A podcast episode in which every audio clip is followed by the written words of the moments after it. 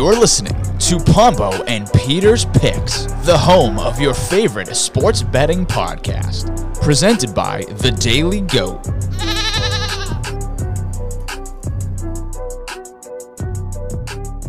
Hello, welcome to another episode of Pombo and Peter's Picks. I'm Jason Pombo, joined as always by Peter Alves. Peter, how are we doing today? Good, good. It's getting to the point of the year where uh, the NFL is starting to drag, so that's fun. It's your favorite time of the year, Peter. NFL season gets to, I don't want to say the twilight because we're not there yet, but uh, we're rapidly approaching the season, um, I should say the weeks in which everybody is constantly going to look at the playoff seedings, who's on the bubble, who's in, that sort of thing. In my opinion, this week started it, and it's it's going to continue for the rest of the year, Peter. So gear up. All right, Peter. So let's talk about how we did last week. Uh, Peter, I did three. I went three and two last week. I finally was above 500. I know it took me like two or three weeks after I kind of went on a a little bit of a downswing, but I I, I think it was capped off by my good win on Monday night. Uh, I'll save that for the end. So for my wins, I had the Steelers plus two and a half against the Saints. Uh, and they Pittsburgh, they won that game outright. And they won that game. I don't want to call it in dominant fashion, but they won the game by what, 10 points, I think? Yeah. Uh, I also had the yeah, 20 to 10. I also had the Bucks minus two and a half right against the Seahawks.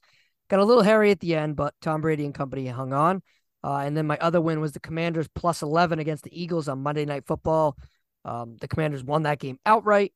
Uh, that was a big W there. And my losses, uh, my premium pick, of course, was wrong again for the sixth consecutive week. I had the Rams minus three. Uh, in my defense, Peter, uh, Matt Stafford, I anticipated on him playing because we recorded this earlier in the week. That did not come to fruition. So, hey, I'll, I'll take my L, though. Uh, my other incorrect pick was the Raiders minus six, and we'll talk about the Raiders later. But bloodbath for the Raiders down there in Vegas. Can't get any lower than that. So uh, yeah, three and two on the week, zero and one on my premium. So I was uh two and four. I lost my premium. So we won on the Panthers plus three. I told you, it's pretty easy. Did call pick. that, yeah. It's pretty easy picking Thursday games. I don't know what you're. And then uh we won on the Bucks minus two and a half. In Germany, hell yeah! And then uh we lost uh Bears minus two premium. Thanks a lot, kicker. I don't even know what your name is, but thanks a lot. And uh, Cowboys minus five. That's an absolute joke. They were leading 14 points, I think. Yeah. Second half. And then 49ers minus seven. Almost. But one point shy, right? Yep. Yeah. It's all right, Peter. I mean, uh, you still have a better record than me, so uh, you can take that to the bank. Oh, do I really? Yeah, I believe so. I'm 23 and 27, I think. Oh, cool. I'm 25 and 25. Yeah, you get a two game lead over me. All right, so Peter, I think it's probably a good thing to start uh, talking about that Bucks Seattle game in Germany. I want to talk about it for a couple of reasons. Uh, one being, did you see that environment down there in Germany? It was ten times better the environment than the games that were played in London for the past couple of years, in my opinion. Yeah, I think the players might have complained about the field. I don't really know, but yeah, the fans were absolutely electric. They they were like storming the field like two hours. I saw a video on Twitter. They were like storming the field like two hours after the game was over. I was like, dang, they're definitely gonna go back like yeah. anywhere. Like I thought the environment was crazy. The fans were so loud. Uh, I don't want to call it like a Super Bowl environment, but it was a playoff environment for sure. Uh, I thought the crowd was fantastic, and I think the NFL should absolutely continue to play these games in Germany. And honestly, I think that, like I said before, I think the German crowd was better than what they had in England and Mexico City, which they've had a couple times as well. But the Bucks ended up winning that game 21 to 16. Uh, Tom Brady, of course, makes history. He's the first quarterback to win in Germany. And Peter, he's also the first quarterback to win on three continents. Fun fact. Oh, because he was in Mexico, yeah. Yes. Yep. And uh, I, so how many countries? Because he's won in England as well. So, so four. Yeah, he's Tom Brady making history every stripe of the way. Uh, so yeah, Peter. Uh, the Bucks were up in this game, and it looked like they had the game put away. Brady threw a bad interception, and Geno got a little hot at the end. He almost came back, but he came just short. Uh, and Tom Brady, of course, moved to 4 0 uh, overseas. So, yeah, what was your uh, takeaway in that game? Yeah, I mean, uh, Brady kind of looked good. They have no run game again. Leonard Fournette is supposed to be back after their bye. Didn't look good. I mean, that O line still looks terrible. That division is what it is. I wouldn't worry about it. I mean, the and then the other side, the Seahawks have to be worried about the 49ers but I think they'll make a uh, wild card spot, especially Yeah. with the uh games later that we're gonna talk about. Yeah, ex- exactly. And I, I this was a game that Tampa Bay had to have. Um, they were up. They came in as a favorite. I understand Seattle has a better record, but I felt like Tampa Bay needed this game. They need to string some wins together, and they did that when this game. Tom Brady did enough. Uh, the offense as a whole, the offensive line is still uh, shaky. You know what I mean?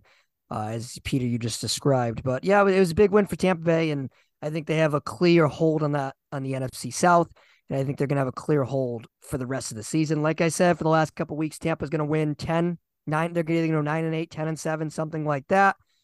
They're going to be the four seed in the NFC. And um, who knows how everything's going to shake out in the NFC. I believe it is still a, a conference that is wide open. Uh, there is not much clarity, in my opinion. There's a couple teams that may stand out at the top, but there's just seems to be a lot of congestion, and I think Tampa Bay will be there when it's all said and done in terms of uh, teams that have an opportunity to compete in the NFC Championship. Yeah, I didn't know where I saw that. It might have been on ESPN. But um, when was the year that? Oh wait, I think it was like when they lost to the Eagle, when the Patriots lost to the Eagles. Like Brady can face like Daniel Jones and then like crap, like Kirk Cousins and then Yeah, I mean, something like that. Just like keep going. you want to um, play the string here for a second. Tom Brady, if let's say in the first round of the four seed, they're going to play the the five seed. Let's say it's the New York Giants and Daniel Jones, right? In the wild card. Brady, of course, has the advantage there in terms of quarterback play. Let's say you get that W. Then you could be facing a divisional matchup against the NFC North champs, which is Kirk Cousins. You know, and Tom Brady, in my opinion, he's he's clearly superior than Kirk Cousins, and Kirk Cousins, who is a notorious choker. I mean, it's not crazy to say the Bucks could win that game, and then all of a sudden you blink and he's in the NFC title game against Jalen Hurts and the Eagles. You know, like it, it is. There's different scenarios that pre- present themselves that are favorable for Tom Brady and the Bucks. Is it going to happen? We'll see. And two things to note, uh after this game, there's no odds. I was just looking it up. There are no odds for uh rookie of the year, offensive rookie of the year. So that's probably bad. And then Really? uh Rip to Gisele and Brady. Oh yeah, yeah. R.I.P. She got a new man, son, according to TMZ. Yeah. Also, Peter, I want to correct myself here before I sound like an idiot. Um, Tom Brady is four and zero in four different countries. I don't know. I didn't mean to say continents because Mexico is, is in North America. I didn't mean to say continents. I meant countries. So I apologize for that. All right, uh, Peter. Let's move on to the Cardinals and the Rams. It was an NFC West showdown in which the Rams have practically owned the Cardinals uh, for a long time. Uh, I, Peter, I think uh, I've picked the Rams ever since they've started playing the Cardinals for the last two years. Uh, and it's worked out favorably. We all remember what happened in that wild card game between the Cardinals and Rams last year. The Rams absolutely owned them. So again, Peter, as I described earlier in the podcast, I picked the Rams to win this game with the knowledge of Matthew Stafford as a starting quarterback. Of course, Stafford was not, and it was John Wolford. And Kyler Murray was also out. Colt McCoy was the starting quarterback for the Cardinals. So it was a game of backup quarterbacks if, you paid money to see that. And the Cardinals won the game 27 to 17. But the lead takeaway was Cooper Kupp. Uh, he left the game with the high ankle sprain. He's going to miss the next month to six weeks. So that's a significant injury for the Rams. And looks like the Rams season could slowly be spiraling out of control. Yeah, the Ram season's over. I mean, as we saw throughout the whole season, I mean, Cooper Kupp is 75 80% of their offense. They can't run the ball, they can't block for anybody. Their defense is not that good either. What was Hopkins on Ram? I didn't even watch any of this game. Yes. terrible. But Yeah. was Ramsey on Hopkins the whole time?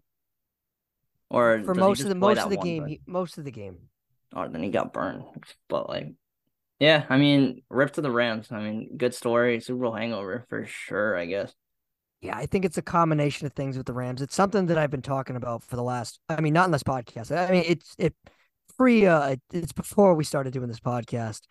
Uh, I just thought the Rams' ability to kind of pass on picks, uh, it was a pass on draft picks would eventually catch up to them, and I think that's caught up to them on the offensive line. And I think that stemmed uh, from their issues this season. I think their offensive line has been abysmal since day one. They haven't been able to get that under control. They got their quarterback killed, Matt Stafford, with a concussion, uh, who has regressed from his elbow injury. I think that's been apparent. Was that in practice? Like, I don't even. No, that's just something that I guess he's kind of had to deal with in the offseason. And like, no, I meant the concussion. Like Oh, that came out yeah, I'm not sure. That came out of nowhere. I'm not sure you're right because that kind of came out of nowhere on Wednesday. So uh, I'm not really sure when that kind of started, but if it was in practice or the game, uh, whatever you want to call it, he missed the game. He could miss next week as well. And I understand Super Bowl hangover is a real thing, but the Rams, their expectations, they're a team that should have been vying for the NFC West, and they're just not. And I understand it's been a lot of injuries, but I think it's been the offensive line. I think that's the main catalyst. And uh, you can't kid yourself on Kyler Murray. He wanted to be out. MW2's been out for like three weeks. Yeah, he's, he's got to get those. Uh, he's got a prestige. Is that still a thing? Prestige? I think, or get those gold guns. I guess get those gold guns. All right, Peter. Uh, let's talk about the Lions and the Bears. Right? Talk about uh, Noah's Lions of Rough in the Basket. Shout out Noah. Uh, the Detroit Lions. They won a road game here. Uh, and this said this was a game they really had no business winning. Uh, they trailed in the game by a large margin. Uh, and they ended up coming from behind and they won 31 to 30 over the Chicago Bears. And you could argue, Peter, that the Bears kicker cost them, uh, like you talked about when you were uh, earlier in the podcast. They missed that extra point in the fourth quarter. That was a crucial miss, but you got to give it to Jared Goff. He executed an important fourth quarter drive. Uh, and Jared Goff, who I think we both can agree that is he's an okay quarterback, like whatever you want to call him, average, below average, whatever you want. Yeah, I was him. touting him to win MVP like week four. You did. You you did give him the MVP crown after week four. But like you put that in a vacuum, like who is he? He's an average to below average quarterback. He lost, of course, TJ Hockenson, who was traded to the Vikings. Uh his run game has been sort of been by committee with Williams and DeAndre Swift. And his pass catchers are kind of been guys that are, I don't want to say fringe NFL players. Of course, St. Brown is a legitimate player in this league. But other than that, it's kind of just eh. And he was able to keep the Lions in this game, and it was a big win. Now I understand Justin Fields had another good game, but uh, if you're Justin Fields, you got to be kicking yourself that you weren't able to get this W. Yeah, I mean Justin Fields, he can run all over the place. He's cemented himself better than Trevor Lawrence in that draft class. I, I need to get a uh, I need to get a Justin Fields jersey because like you cement your uh, like, sticking your flag in it. A, I have Justin Fields and uh, not to play the whatever fantasy card, but I, I have Jalen Hurts and uh, Justin Fields, and I'm playing Justin Fields over Jalen Hurts. Sorry, but it is what it is. I mean, the, the Lions defense still looks absolutely terrible. I don't get. Yeah, it's still the worst in the league. But the Bears defense is. And what's I up think... with Chase Claypool? He doesn't do anything. Yeah, I mean, you look at Chase Claypool. I don't know how he, I was curious how he would fit in that offense, and it hasn't really panned out yet. Eventually, it could, but mid-season when you come from one offensive style to another, it it there is some growing pains, and I think we saw it earlier in the year with Justin Fields with Matt Eberflus and that his offensive play caller and all that sort of thing. It's it's going to take a little bit to get getting used to. I think eventually Claypool will eventually find his footing, but right now he just doesn't necessarily have it. And it's been the whole Justin Fields show in Chicago, um, but it hasn't translated into W's every week yet. But uh, it's he's clearly taken some big steps here over the last month, month and a half. I don't even know how long it's been. Month, month. Yeah, I think it's been like a month. Yeah, I don't even know. And where's Jameson Williams? He's just not going to play this year? the long ACL injury. Yeah, he got hurt, believe, in that championship game in January. So the ACL is typically a nine month injury. So his recovery time would probably be around this month to next month. But Peter, if you're the Detroit Lions, who are firmly out of playoff position or firmly are playing for the future, I think you give Jameson Williams some time. Let him decide when he's ready to come back. Yeah, there's no reason to necessarily rush him.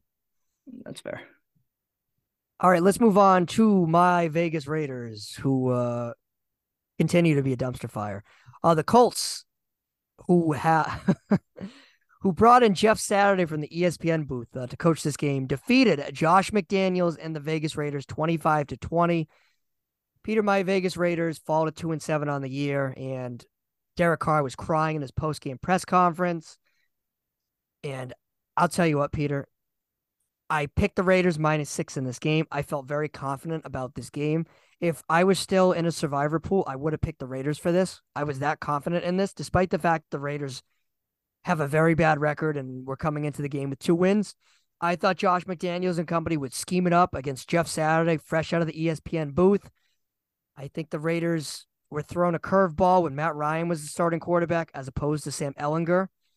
And I think Matt Ryan played well. That Raiders defense is really, really bad. Really, really bad. I think Derek Carr has continued to not progress.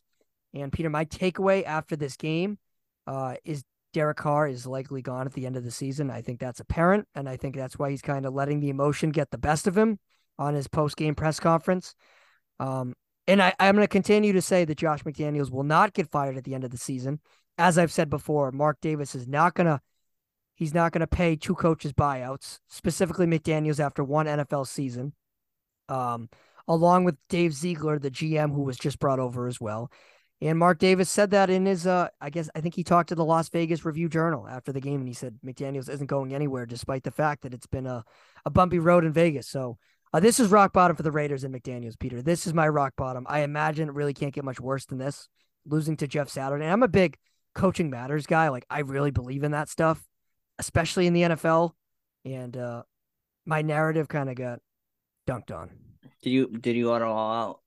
I'll be real short. Did you let it all out? Yeah, that's all I got.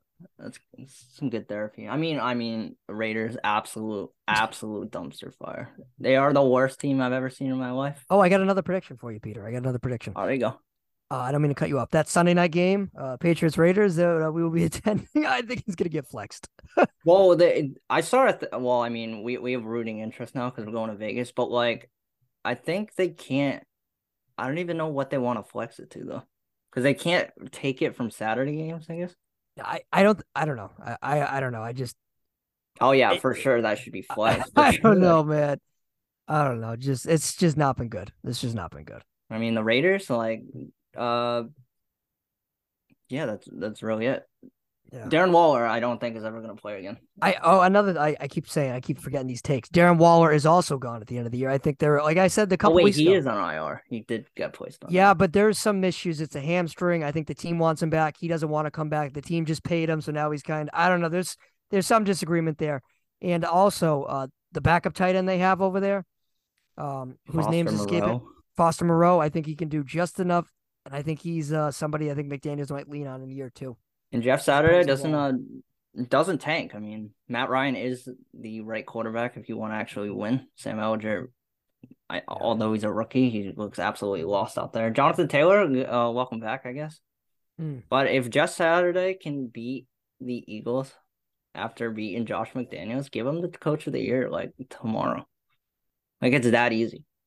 Seriously, and I think you look if you're Frank Reich, you got to be sitting here like, oh, I got a, I got a raw deal here. Now he, because there was a lot of rumors that owner of the Colts, Jim Irsay, wanted Sam Ehlinger to play as opposed to Matt Ryan, and now all of a sudden, Jeff Saturday gets brought in from the ESPN booth, and Matt Ryan's the quarterback, and all of a sudden he looks like he's a functional football player again. Tough I mean, on the yeah, on the other side too, Josh McDaniels versus Nathaniel Hackett. Yikes! Yikes! Like the loser should just get like not let back into the facility. L- loser gets fired. Yeah. All right, Peter, let's move on to the Sunday night game, the 49ers Chargers. 49ers ended up winning this game 22 to 16. Uh, Jimmy Garoppolo, he is now an, has an 11 and 2 record when he doesn't throw a touchdown pass. Uh, I saw this stat on ESPN and you had this listed in our script. And I think that's absolutely crazy when you really fathom it. I think that shows that how good of an offense Kyle Shanahan runs and how he's able to get the most out of his quarterbacks. Uh, but uh, apparently, it hasn't really worked out other than when Garoppolo was under center. Well, so, I mean, his defense carries him too, though. Yeah, the defense as well, for sure. And one thing that I want to say about the Chargers side of things, Peter, I know defensively they're really beat up. Of course, Joey Bosa, J.C. Jackson, uh, and offensively they're beat up as well. Like we all know that Keenan Allen hasn't played, Williams has been hurt, but I think Justin Herbert has regressed a little bit. Uh, it feels like he's not seeing the field as well. I think he's not really taking some chances downfield. And uh, if I'm a Chargers fan, I'm a little bit concerned. However, I do think it's more on the coaches than Herbert and the pieces surrounding Herbert. But, yeah, uh, he doesn't look like he's the same player this year to me. Yeah, I'm not really concerned because it's not really fair if you don't no. have your wide receiver one, two, no, no, like three. So I, I think it's fine. You have Austin Ekeler, and like that's it. Yeah, uh, yeah, exactly. And I think when you look at the Chargers and how they're how Brandon Staley runs the team, it's a lot of taking chances on these fourth downs and that sort of thing and going for it. And that doesn't necessarily put the offense in the best part of success, especially when the offensive line is beat up and the skill position players are beat up. And Herbert's beat up himself with remember that rib injury. Or lung, yeah, and he got taken out of this game too. yeah, and a rumor there was a head injury, but he, he passed the concussion protocol and he was good and all. I think he missed the the final three plays and Chase Daniel played. So yeah, uh, the Chargers, who are a team that I believe, Peter, correct me if I'm wrong, but you had them in the Super Bowl Yeah, I have a dumpster fire. Yeah, I have the Chargers Bucks. Yikes. Yeah, so I think the Chargers are a fringe playoff team. I don't think they're a lock by any stretch. Uh, and I think they're lumped in with the middle, with those wild card teams, with the Patriots, with the Jets, with the Bengals, with that sort of uh that sort of um grouping. They do have to fire whoever their doctor is. Well, unless they did it after Ty- I assume they did after Tyrod Taylor, but I don't. Be- I don't believe they did. like I'm actually. holy I'm actually crap. 100 percent sure they did not. it's year after year too. Like just wait like two more weeks and Derwin James is gonna go down. It's been way too long for him to still be out there. Yeah, exactly, and uh the Chargers are supposedly going to get some of their ski their key skill position players back, but uh they haven't they haven't had anyone yet. So Good on the 49ers. Watch them to make the Super Bowl. yeah, 49ers are a sleeper. They're a sleeper team. I think McCaffrey, who we both expected to fit that offense well, he's absolutely done that. He's been a complimentary, and Elijah Mitchell was running the ball hard in this game, and Yeah, if you want to split carry, it's good a good trade. Holy crap. Yeah. But if if you like take away the trade, which you can't, but let's just say like you you don't look at the the trade compensation, McCaffrey and Mitchell they do uh complement each other very well. Like I think the offense runs pretty fluidly. But yeah, when you look at it in a vacuum, you gave up a second, a third, a fourth, and a fifth, and you're gonna split carries with Elijah Mitchell, who's missed a large portion of this year. Definitely not ideal if you're John Lynch and company. But Kyle Shanahan continues to win games. I think they are are real contenders to win the NFC West especially if Seattle kind of comes back down to earth, which is entirely possible. So yeah, I'm a I'm a fan of this 49ers team, and I think they're a sleeper to make a real run, which is so ironic after their franchise their quote unquote franchise quarterback, third overall pick goes down with that bad injury, season ending, and Jimmy Garoppolo, who wasn't even allowed to practice in training camp with the Niners. Remember, he was on a separate field. He wasn't he, he wasn't allowed to practice with the team. After the 49ers tried to find a deal, couldn't When do did they make the Super Bowl? Like three years ago? 2019. So three years ago? Yep, against the Chiefs, they lost that game. But yeah, uh, you look at it since, and they haven't, they haven't really been able to put things together since. And if Garoppolo can stay healthy, I don't see any reason why they shouldn't be in the playoffs or win a playoff game. Like I think they're good enough. For sure. I think they'll surprise some people. Unless they so, move into the Bucks, to be honest. Yeah, yeah. All right, let's talk about uh, Fox's game of the week, Peter. And it was, it was a tell you what, Packers Cowboys. It feels like every time these teams play each other, there's always some controversy. Controversy. There's always an, a, great game, and I think this game um, was right there with one of the best Cowboys Packers games of recent memory. Now the Cowboys were up in this game, Peter, 28 to 14, but what does Mike McCarthy do best? He blows leads, and the Packers won the game in overtime, 31 to 28.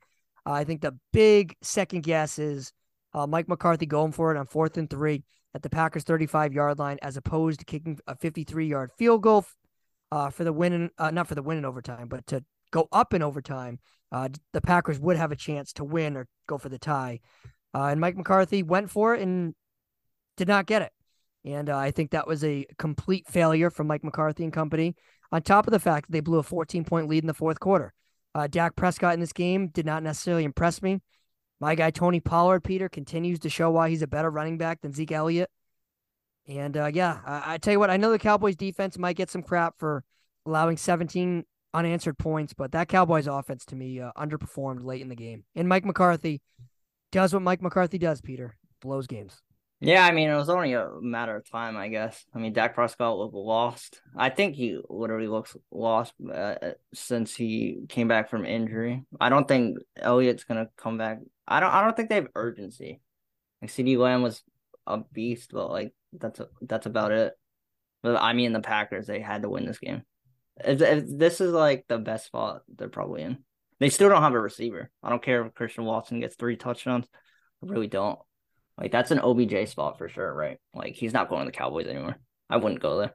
I don't think he's going to the Packers because he wants to win a Super Bowl. He wants to compete. And despite the fact that the Packers stayed alive with this win, they're a fringe playoff team at best. I think Odell wants to go to a serious contender, which is if you I don't know if you consider Dallas, but what San Francisco, So Kansas City, Buffalo, something like that. I don't think he and here's the thing. If he goes to those teams, he's he's a complimentary piece. He's not like the guy. If he goes to Green Bay, he's the guy. And I don't think he necessarily wants that.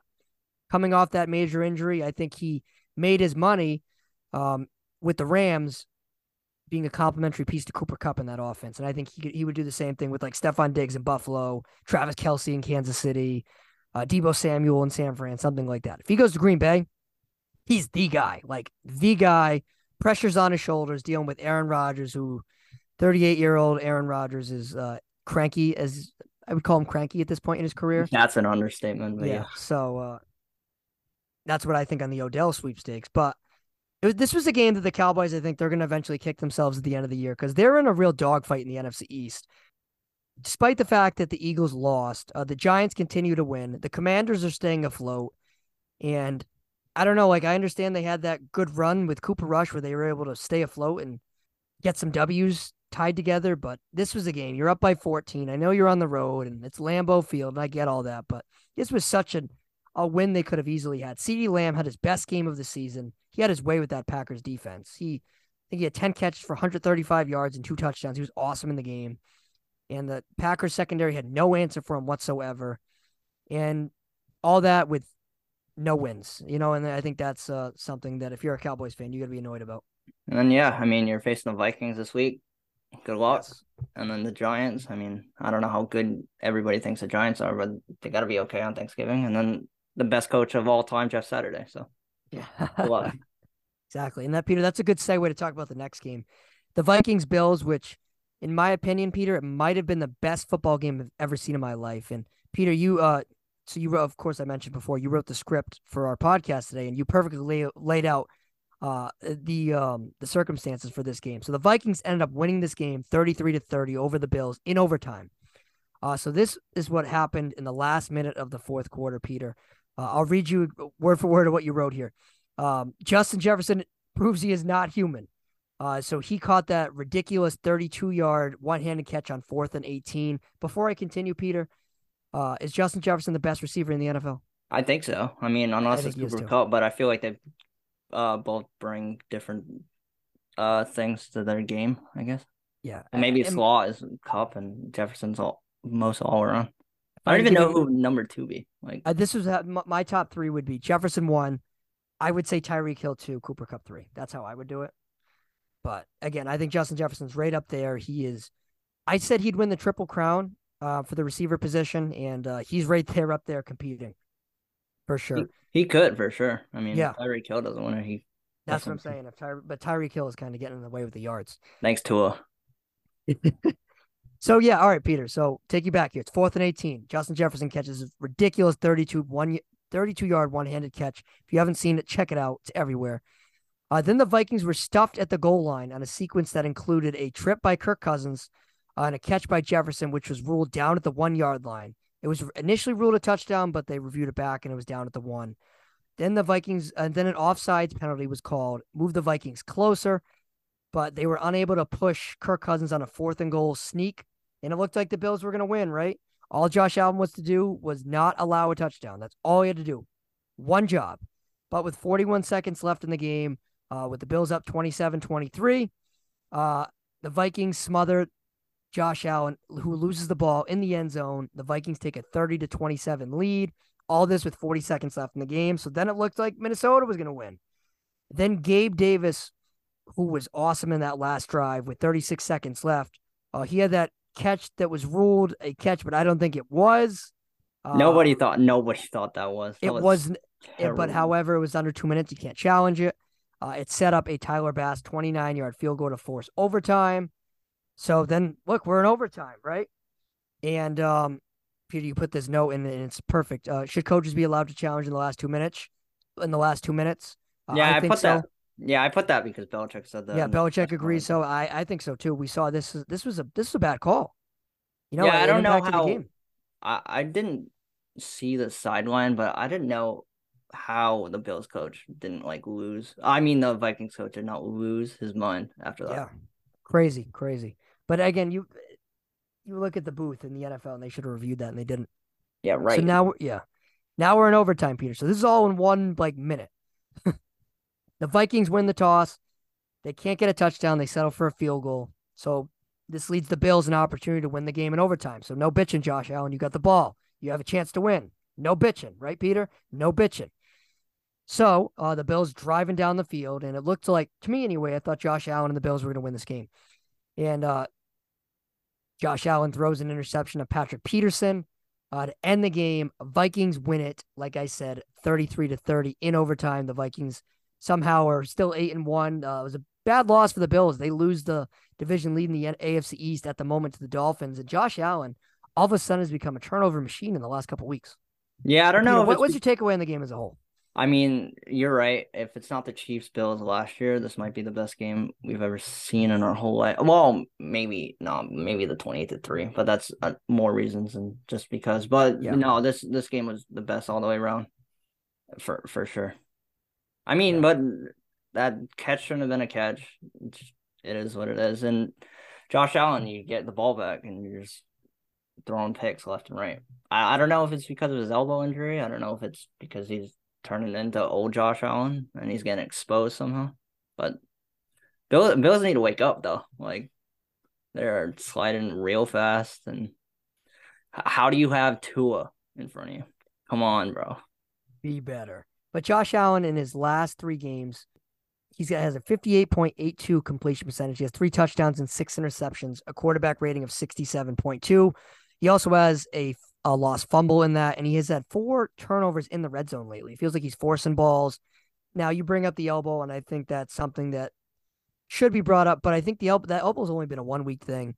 Uh, it this is his turnovers has stemmed even the two weeks prior to that. And he can't be that hurt because like the whole fourth quarter, he's just trucking people. Yeah, running over people. Like he's, I don't get yeah, how he plays so recklessly. Uh, Noah of Rough in the Basket, he was a real proponent uh, of Josh Allen being in this game at all. He thought Allen should sit. He thinks he thought Buffalo should give him the week off. Uh, that his elbow wouldn't be right, and he was shaking the elbow at time after he threw an interception. he made a tackle. He was down on the turf for a couple minutes, so I don't think Allen's right terms of his health, and I think uh, he's turning the ball over way too much. And uh, on the Viking side of things, we got to give him credit, Peter. I don't want to like. No, this is good for your credit, future. This is good, good for my for futures. Your... Wait, do you have a ticket? No, I don't have a ticket. Oh, Why'd you even ask that? You know I don't have a ticket. Yeah, you don't have a ticket. I mean, I don't believe in the Vikings at all. I think that Kirk Cousins is going to turn into a pumpkin. I mean, he tried to give this game away. Mm-hmm. Yeah, I don't think Cousins played particularly well. I think Justin Jefferson just stood on his head and won this game. I think Dalvin Cook, he did some things in this game. And I think the Vikings defense, they got the turnovers when they needed them. Patrick Peterson, right? Turning back the clock, couple interceptions. Good for him. Um, but yeah, if you're the, I, I still think, look, if the Bills and the Vikings would play each other again, uh, I would take the Bills in that matchup, I think, um, unless the Vikings do something to change that. And we've seen the Vikings kind of struggle in these big moments, and they have another one next week when they're hosting the Dallas Cowboys. I think that's a relatively big game for them. And the Vikings are they're they're playing with house money. They're going to be a playoff team. They're going to win the NFC North. And um, oh, they can sleep to the NFC North. Yeah, they, look, they have eight wins already. They can sleep to the NFC North title, but can they get it done in the playoffs? Can they win a playoff game against Tom Brady and the Bucks? Can they win a playoff game against Garoppolo and the Niners? Can they win a playoff game against Jalen Hurts and the Eagles? All this stuff is going to come home in a roost if you're Kirk Cousins. He can put to get, he can put away his narrative that he can't win in big games this year. Like that can be put away. If he wins one or two playoff games, like if they get to the NFC title game, I think the Kirk Cousins is a choke artist. The narrative will slowly start to go away. But also, another ticket that might look good. I don't think it's going to come to fruition, but Kevin O'Connell, coach of the year. Yeah, he uh, is. Uh, I was just looking that up. He is at plus four hundred right now. He is the second favorite too. Daboll, right, or Sirianni? Uh, Sirianni plus hundred. Daboll dropped down to three at plus six hundred. That's not even fair.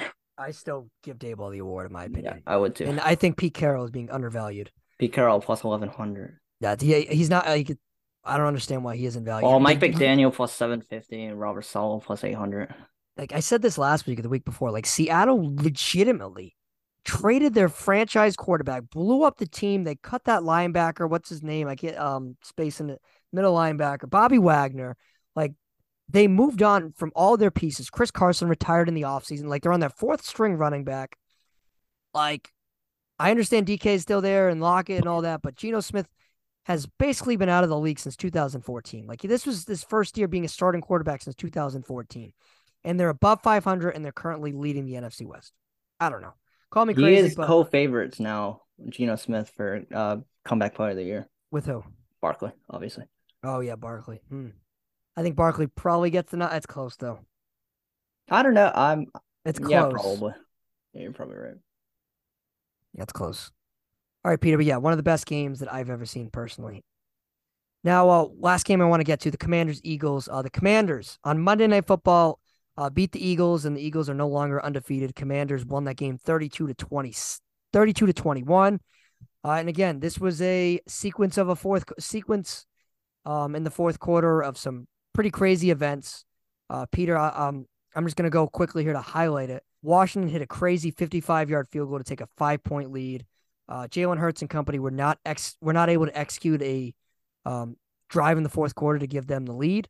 Uh, the Commanders got the ball back, and they could all they needed was a first down to um, ice the game. They weren't able to get that at first, uh, and it looked like the Eagles were going to get the ball back, but Taylor Heinicke dropped back to throw.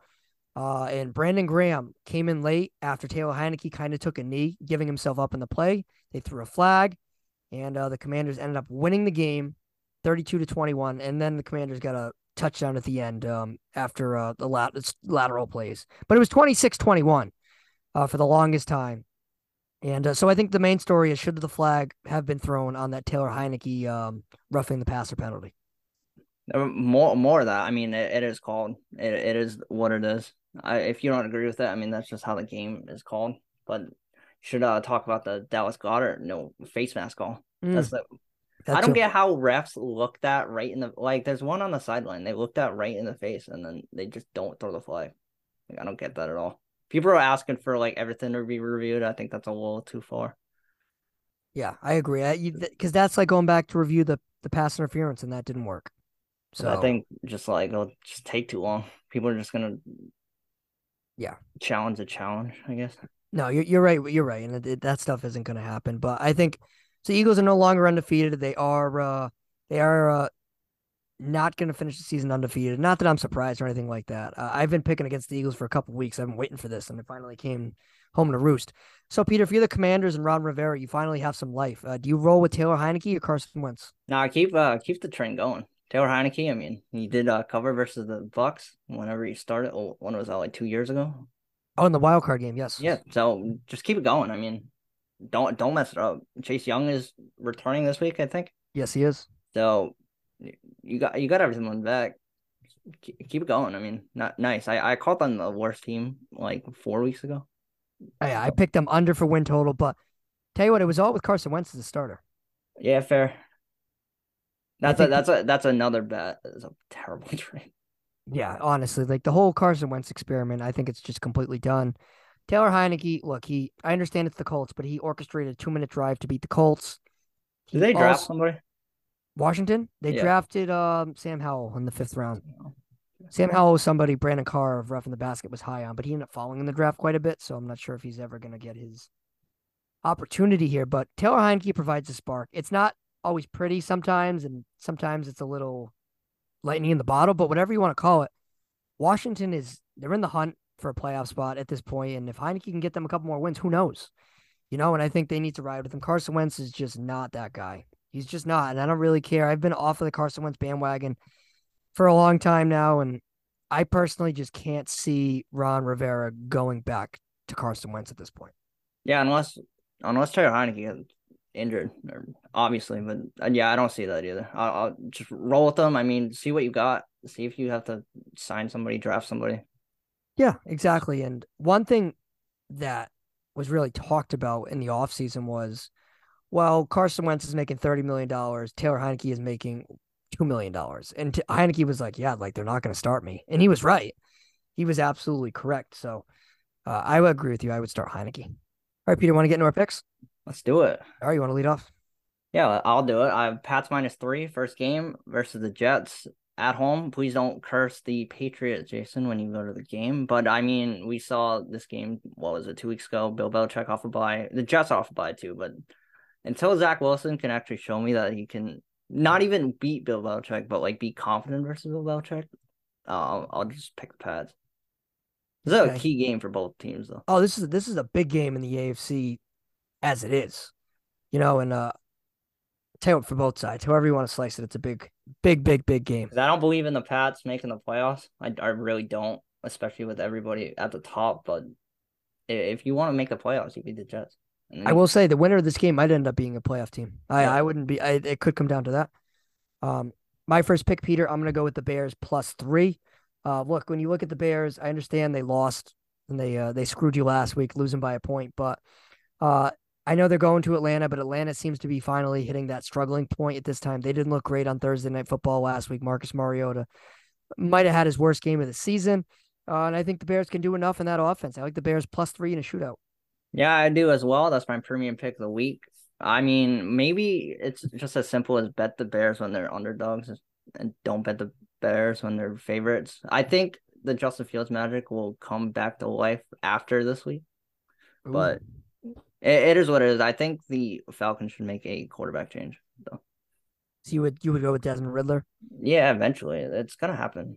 Yeah. So they asked uh, Arthur Smith about it, and he's he's not ready to do that yet. And but if Mariota does not perform well this week, then it, it could it could happen. But I I do think Atlanta is still they're still in the hunt. You know what I mean? Especially with that division being that bad. I understand. Like, are they going to do it? Probably not. But they technically still have a shot. So I think that's why they're going to roll with Mariota. My second pick, Peter. I'm gonna. This is my premium pick of the week.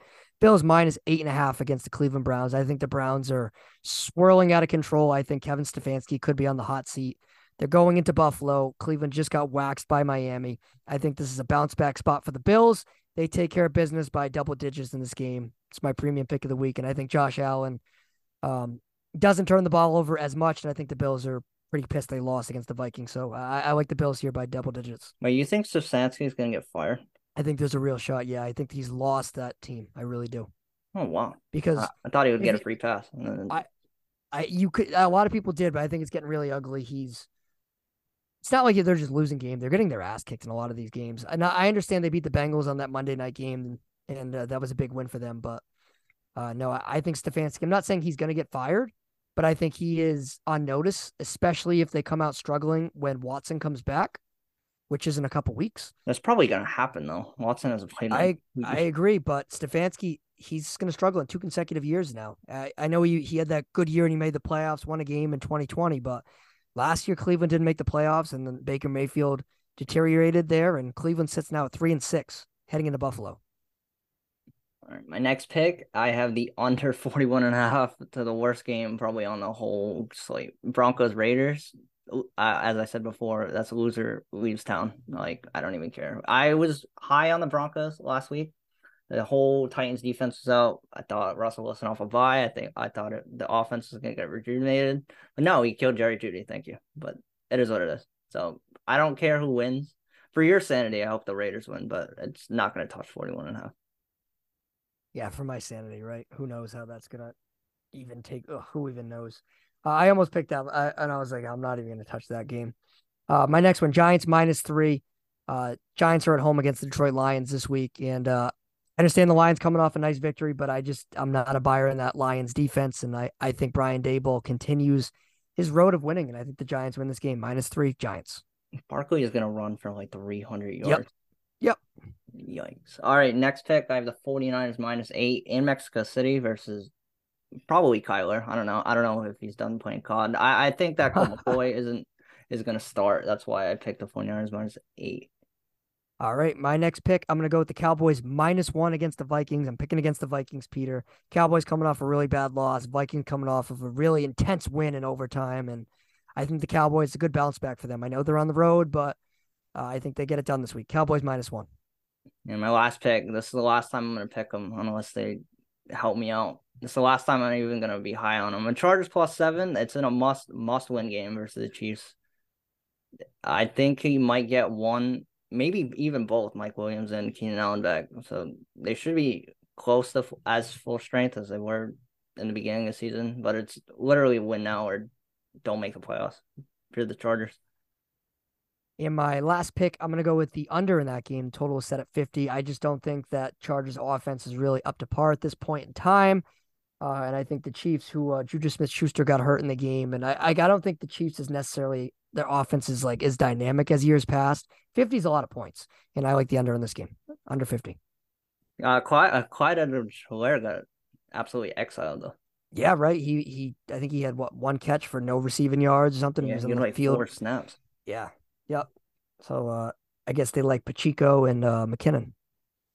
So that that backfield is full of question marks. So So right, like Peter- nobody can run the ball. Like, nobody. I tell you what, the theme of this year's NFL, every offensive line sucks. Like every offensive line sucks, and every run game is like indifferent. Like it's like, oh, like you're the really good running team, or you're a really shitty running team. Yeah, there's no like middle. No, exactly. Weird NFL year, Peter. Weird NFL year. So next week, Peter, we can get in a playoff picture. How's that sound? Let's do The it. NFL. Sure. Hopefully, hopefully the Dolphins aren't in first place, but they might Oh, win I that th- division just out of spite. So So they they have a bye week this week. So if Buffalo wins, so Buffalo would be number one in the AFC East, right? At that point, because they have more wins. no, because the Dolphins beat them, didn't they? Yes. So how many? Lo- yeah, yeah. Yeah. Yep. All right. Never mind. There you go, Matt. Suck on that. All right, Peter. So let's do something a little bit different. We don't really get into soccer much on this podcast, but the World Cup is on Monday. Finally, right? It's in Qatar.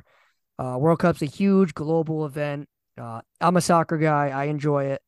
Um, and yeah, so me and Peter thought it'd be a good idea to uh, throw in some soccer to this episode, a little World Cup preview. We're going to talk about each group. We're going to pick our group winners. We're going to talk about uh, who's going to win the Golden Glove, the Golden Ball, and then who's going to make the final, who's going to win the World Cup. So we're going to do our absolute best. Peter's going to be Peter's going to be ready to give his. Oh, if you think my college football takes are good, oh, you you've seen nothing yet. Oh, I don't even want to see these pronunciations. Oh goodness gracious! To be fair, though, my college football takes are so bad that I I probably curse Alabama to not even going to make the playoffs this year. you did, but I will say Marvin Harrison Senior is a uh, Marvin Harrison Junior is a stud. You nailed that one. All right, Peter. So let's talk. Right. So the World Cup is in Qatar, uh, and so again, if you're not as familiar with soccer, um, they have Group A, Group B, Group C, D, E, F, G, H. Right. Four. Um, all groups filled with four teams. Uh, two advance to the round of 16, uh, and then so on. So it's a it's a global tournament, like I said. So let, let's start with Group A: Qatar, Ecuador, Senegal, and the Netherlands. So Peter, I'll read you the odds about who is going to win Group A. Uh, the Netherlands are favored at minus 280, uh, followed by Senegal at plus 450, Ecuador at plus 500, and then the host country Qatar at plus 1,000. So Peter, who wins Group A? Isn't that a disrespect to Qatar? Like, holy crap! I mean, I will say the reason Qatar is in it and stuff like that is if you're a host country, you know, automatic, you're automatically in. oh, that's good to know. Uh, I mean, I'm gonna pick.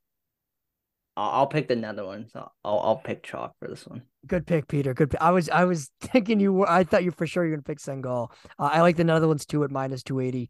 I think this group is probably gonna be a layup for the Dutch. Absolutely. All right, moving. Group B, Peter. Uh, England, Wales, Iran, and the U.S. So this is a really interesting group. So um, I think this is Group B is a group in which if you're a casual soccer fan, you're gonna recognize a lot of players. Gareth Bale, of course, is Wales, England, Harry Kane. USA, of course, there's a lot of guys there. Matt Turner, a Christian Pulisic. Like there's a, a, a lot of names. So I'll read you the odds. England is favored at minus 280. Uh, then the U.S. and Wales are at plus 500. And then Iran is at plus 1600. Peter, who you got in Group B? So I will tell you for sure it's not the U.S. because this ain't the uh, U.S. women's team. But I'm gonna pick Wales because I actually know who Christian Bale is. Or Who you picking? Wales. Interesting. Peter, I think the U.S. is going to be pretty good this year. I do, but I'm not going to pick them to win Group B. no way, they don't even. They're not that good, are Oh, they? I think this yeah, this year I think they have some. I'll tell you what, I think they'll be the second team in Group B. I think they move on. I like England. I'm picking chalk here at minus 280. I think they're a safe bet. I think Harry Kane and company gets the job done in Group B. But I think this is gonna be a fun one because Wales is, uh, they Wales will make some noise. All right, Peter. Let's move on to Group C. Uh, this one again has a name that everyone's familiar with. Uh, Argentina, of course. Uh, Leo Messi plays for Argentina. So we have Argentina, Mexico, Poland, and Saudi Arabia. Argentina is favored at minus 250, uh, Poland at plus 400, Mexico at plus 450, and then Saudi Arabia at plus 2200. Who so I mean, Peter? don't get mad, but I think Messi is better than Ronaldo. So I'm gonna pick Argentina. I think he's the best player in the world. But don't This- don't uh don't sleep on Poland. Okay. I agree. I agree. They Don't sleep their, on Poland. They got their story. They got their all the momentum. I think they're gonna. Well, I mean, prayers up to Poland. I mean, uh, Russia killed two people on Tuesday. So you're you're just picking them because of uh Yeah, no, but I'll Uh, pick Argentina to win because Okay. of Messi. I agree with you, Peter. I'm gonna go Argentina minus two fifty, but I agree with you. Poland, uh, don't sleep on Poland at plus four hundred. But this is Messi's last World Cup. They're gonna rally around him. I think he wins. Oh, really? Is he retiring? So World Cups every four years. So Messi is I think thirty six right now. Um, and he's already announced this is his last World Cup. He's thirty five right now. Uh, so he officially announced this is his last. How old's World Cup. Ronaldo? He's older. I believe he's 37. But Ronaldo has not said this is his last World Cup, but I, it's it's likely. But I think Ronaldo might end up if Ronaldo might end up playing another one. He's he has a shot, so we'll see. All right, Group D, Peter. Uh, this is uh this is one I think uh, a lot of people are probably going to pick chalk, but we'll see. Uh, France is favored in Group D at minus 225. Then it is Denmark at plus 225. And then Tunisia is, is that, did I, did I pronounce that right? Tunisia, right? I think so. Oh, you're just like your brother. It's Tanzania. It's Tanzania. Your brother Tan- did that too. Must be the Did he? same pronunciation the Pombo household. I guess so. Tanzania at plus 1600. And then Australia at plus 2500. Peter, who you got here in Group D? Yeah, I'll be France. I mean, eh, eh, when in doubt, pick a European team. I don't know if Denmark. Denmark's in Europe. Yeah, but I don't. I don't know if Denmark's any good. I I've heard a, a few French players. I'll tell you for certain, it is not going to be Australia. Like, what are they doing? I agree with you. I'm taking France. I'm taking France in this. All right, Peter, moving on to Group E. All right, Peter, Group E is this one's a little bit uh I think this one's a little bit tougher in my opinion. Uh so Spain is favored to win this group at minus 115, followed by Germany at plus 115, then Japan at plus 1000 and Costa Rica at plus 5000. Who you got? So Germany's won like th- three years ago, or just, 3 World Cups ago? yeah, Yes. like Germany's they're been- usually pretty good. I mean, Yeah. I'll pick Germany plus one fifteen. I don't know how good Spain. Spain's probably pretty good though. I'm taking Germany. I agree with you. Germany's been on a little bit of a low the last like four to six years, but I think they come out of it. I like them here. All right, Group F. Uh, this one, Peter. Ooh, I'm, I'm ready for your pick here. Uh, Belgium is favored at minus 190, uh, followed by Croatia plus 200, then Morocco plus 850, and then Canada plus 1,000. All right. Well, I don't want to pick chalk, and I don't want to pick the coldest country in the world. So I'm gonna pick Morocco because it's a Wow. Morocco and it's gonna be fun. No, why? You wanted me to pick Canada? I'm not. No, did- Canada. I thought you were going to pick Canada. I'm taking Belgium at 190. Belgium's a Belgium's a wagon. Don't sleep on Belgium. That's all I'm saying. I hope we get free waffles if they win. Holy crap, that'd be cool. Group G, Peter, coming towards the end here. Brazil is favored at minus 300, followed by Switzerland at plus 550, Serbia plus 650, and then Cameroon plus 1200. So this will go into my another pick of mine later, but uh, since Brazil won last year, Four they'll. years ago. And was, did they win four years ago? I thought they or they made the final or something. They were pretty good. They were. They no way I just pulled the. no France won. Yeah, France beat Croatia. Yeah. Oh well, they're they're pretty good. Well, Brazil won in my heart, so I'll, I'm gonna pick Brazil. All right, boom. All right, last but not least, Peter. This one we have a lot of uh rooting interest for this one. Me and you both. Group H, Portugal is favored at minus 145, Uruguay at plus 185, Ghana at plus 1000, and South Korea at plus 1100.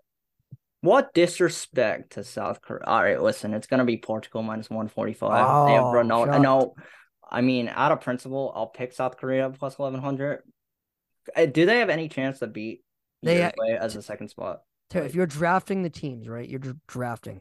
There's a player on South Korea that you might pick like second or third overall. Like they have one really good player. Oh, not because like obviously they're good at baseball, but I don't think they're good at anything else. Yeah, they have this really good player. So who you picking? You picking who you picking I'll South pick Korea for for- fun? Yeah, just just For the meme? yeah.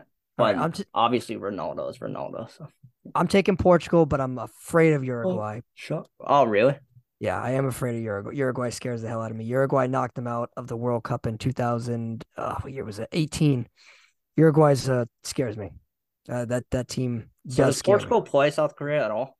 Yeah. Oh yeah, they're in their group, so they're gonna play each team from their group. Oh, nice. We're gonna Yes. get beef whenever that- Portugal's first game is on Thanksgiving at 11 a.m. against um Ghana, I believe. Wow. So get ready for it, Peter. Pombo household. You're gonna have some turkey. Oh, Peter, it's a sauce. great it's it's a great day. And the Pats play at night. Oh, they did. Yeah, you're right. Oh, that that parlay, Peter. There it is. Writes itself. All right, so uh, let's talk a little bit about players player awards. Specifically, let's start off with Peter on an award called the Golden Ball. Uh, it's awarded to the best player. Um, so whoever is the best player, uh, not necessarily the um leading goal scorer, but the best player. So who you got, Peter? So I'm I'm high in Brazil. So and I actually know who this is. So uh, I'm gonna pick Neymar at plus nine hundred. As a Oh. caveat, I did not want to pick Messi, and I did not want to pick Ronaldo.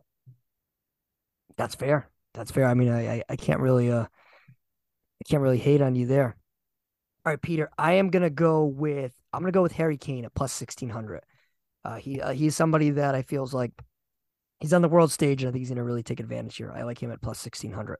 I like to retract my pick. The who? Um, I, I like to retract my pick. I'm picking uh Gabriel Jesus. You can't go against Jesus. Come on, plus thirty five hundred. Is he even good? I mean, Peter. So, what team did you say is uh the team you're going with? I believe he's Brazil. If I yeah, he's Yeah, I'm he plays for Brazil. Oh, nice. So Neymar and Jesus. So who's what? your who, who wins that award? Neymar, but No, I'm. I'll retract that. I'm picking Jesus. Okay. All right. So moving on to the Golden Glove, which is awarded to the best goalie of the tournament. Who you got, Peter? Oh, all right. So this ain't. Uh, this isn't like a goal scorer, so I can't fake my way, and I'm not picking chalk. So let's see. I'm gonna pick. Oh, I'm gonna pick Woj. Woj. Woj. Yeah, Woj is in the tournament, I guess. Plus sixty five hundred. Woj. Woj. Where am I looking here? as the Golden Glove. Oh, oh, oh! I, I, I, I see. I'll pick you, Woj. I- I think he is. I'm not even sure what country, Peter. We'll find out together. He is the goalie for Oh, give me- Poland, right? Oh, give me. Hell yeah, right. Uh, yeah. Yeah, right. It, Peter. Right. You think Poland's gonna make some noise? Roll. Who's. Diego Costa? I actually might know who that is. Uh, he's an older goalie. He's been around for a bit. All right, that's probably how. Okay. All right, I am gonna go with Manuel Neuer. Uh, he's somebody that pro- you probably have heard his name out there in Germany at plus nine hundred. I'm going with him. Who's Alisson and uh Ederson that doesn't have their last names? What's up with that? So sometimes in like countries like Brazil and stuff, they go by like Ah. one name, Fair. stuff like that. All right, Peter, and the last award that we are gonna get to is top goal scorer. So who you got? This I'm gonna just make you happy. I'm gonna pick Ronaldo plus sixteen hundred. Wow, thanks, man. I'm gonna go with Lukaku, who is plus twenty two hundred from Belgium. I, Wow, you're I- not picking Ronaldo. No, I'm not. I'm not. I'm picking Lukaku at plus twenty two hundred. Who's he? All play? right. He- from? Belgium, Belgium. Oh. All right, Peter. So, who wins the 2022 World Cup? All right, let's see. It's not gonna be the USA, and it's not gonna be England. Should I just pick? Oh, what is that? Uh, South Korea is not even on this list. That's, that's uncool. I was gonna do that out of spite, but I'm gonna pick Poland wherever they are, unless they're not even on this list. No, they're on it. Poland is um plus fifteen thousand. Fifteen. All right. Yeah, I'll I'll pick Poland, I guess. All righty, I'm gonna go with Peter. I, I mean, I, I I think about going chalk here, but I'm not gonna do. it. I'm gonna go England plus eight fifty. I think the English finally get the W here, So and they've been known pick, to be chokers for a long time. So you're not gonna pick Portugal, huh? I'm not. No, no. Does Are that you gonna bet that though? Bet who? Portugal, just out of principle? I I'm I might I might I get a week to That's some decent through. odds, I guess. yeah it is some decent odds but I mean I don't know we'll we'll see where the team is at I mean 2016 they won the European title I don't know if they're going to be able to win the World Cup here we'll see All right, so Korea faces Portugal on December 2nd. Oh, that's a fr Jason, that's a Friday at 8 p.m. So like oh I don't think it's 8 p.m. 8 p.m. in Qatar dude I think 8 p.m. Oh wait, is that ET? yeah I think it's at like 2 p.m. here Oh, all right, never mind. Yeah sorry Peter Oh well. That's that's our soccer segment. oh well that's our soccer all right Peter five questions not about football is it my turn your turn whose turn is it It doesn't matter. I have some questions, but you can go if you want to. Okay, I I I had a question sent in by a fan. Oh, all right then. Let me I gotta pull it up from Dylan. Why do you Oh. hate Tua so much? No, no, this is a, from Dylan of Cheap Talk Wrestling. All right, Peter. So this is a question Dylan saw on TikTok. He says, "What NBA franchise has the lowest winning percentage of all time?" Oh, this is like trivia. Yeah, it's what he had. Yeah, this is his question. So, is this like of all- NBA. of all time? Yes. All right, let's see. Um, I'm gonna go with like the Orlando Magic or something. Ooh, you were you. Yeah, no, no, No? no. That's a good guess though. So my when he originally asked me this, my original guess was the Sacramento Kings, and that wasn't the right answer either. The right answer is the Minnesota Timberwolves. Uh, I was trying to think of who's the newest um, thing. Timberwolves have been around since 19, I think like 90. Yeah, 1989, 1990, but still like you forget how bad they were even when Kevin Garnett was there and that was a good question sent in by Dylan. I got to give Dylan the shout out on that one. All right, Peter. So question 2. So Michigan State and Gonzaga. Uh, so on November 11th uh, for Veterans Day, uh, they played um, on the armed for they played for the Armed Forces Classic, right? And on the Armed Forces Classic, right?